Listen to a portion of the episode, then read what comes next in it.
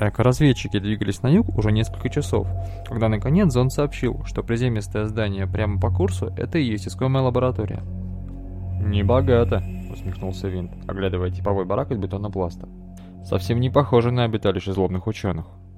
«Полагаю, излишнее внимание — это последнее, в чем они нуждались», — отозвался зонд. «Посмотрите, ни одного окна и толстенная дверь». «Ага». Винт разглядывал дактилоскопический сенсор. «И как мы собираемся попасть внутрь?» «Погодите-ка». Зонд подлетел поближе и завис возле сенсора. «Ничего не выйдет», — сказал он через пару секунд. На датчике нет питания, а значит я не могу его взломать. «А как же твой встроенный лазер?» — спросила молчавшая до сих пор Соня. «К сожалению, мощности не хватит, чтобы пробить насквозь эти стены. Да и энергии лазер потребляет столько, что мне пришлось бы сутки подзаряжаться, а в округе зарядных станций не встречал». «А что, если просто постучать?» — вдруг улыбнулась Соня. «Ведь если дверь закрыта, то персонал, наверное, внутри». «А, наверное, внутри», — пробурчал Винт. «Внутри засевших там быков». Лейтенант все же несколько раз стукнул в дверь стволом винтовки, и за дверью раздалось злобное мычание.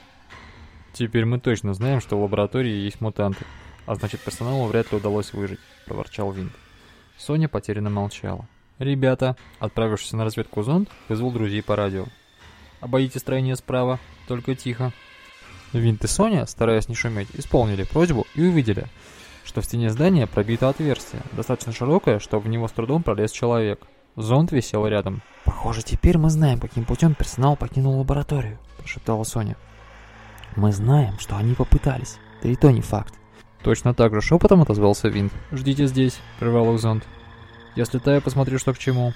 С этими словами он скрылся в проломе. Через некоторое время люди услышали по рации едва различимый голос. Никогда не видел столько мутантов в одном месте. Вскоре зонд появился из пролома и обратился к Соне. «Ты уверена, что нет другого способа получить данные о мутациях?» Лаборатория просто кишит быками. Я не представляю, как вы сможете пробраться мимо них. Кроме того, большая часть оборудования сломана. Правда, главный компьютер, похоже, работает и засек довольно серьезные электромагнитные возмущения в северо-восточной части лаборатории.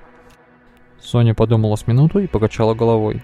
Но все же должны попробовать зондик. А что делать с быками? Придумаем. У меня есть несколько капсул превращения и довольно много аптечек.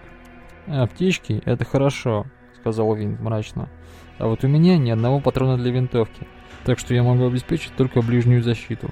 Ну и еще отвлекать быков. И все же мы должны пойти, увлеченно сказала Соня. Иначе все теряет смысл. Погоди, Соня, я еще не все рассказал. Мягко прервал девушку зонд. Я засек необычную биоактивность в центральной части лаборатории.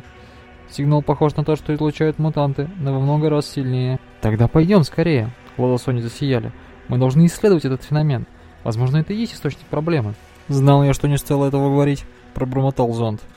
Девушка побежала к пролому, но зонт успел выкрикнуть. «Стой, это приказ!» Соня остановилась и обиженно взглянула на зонда.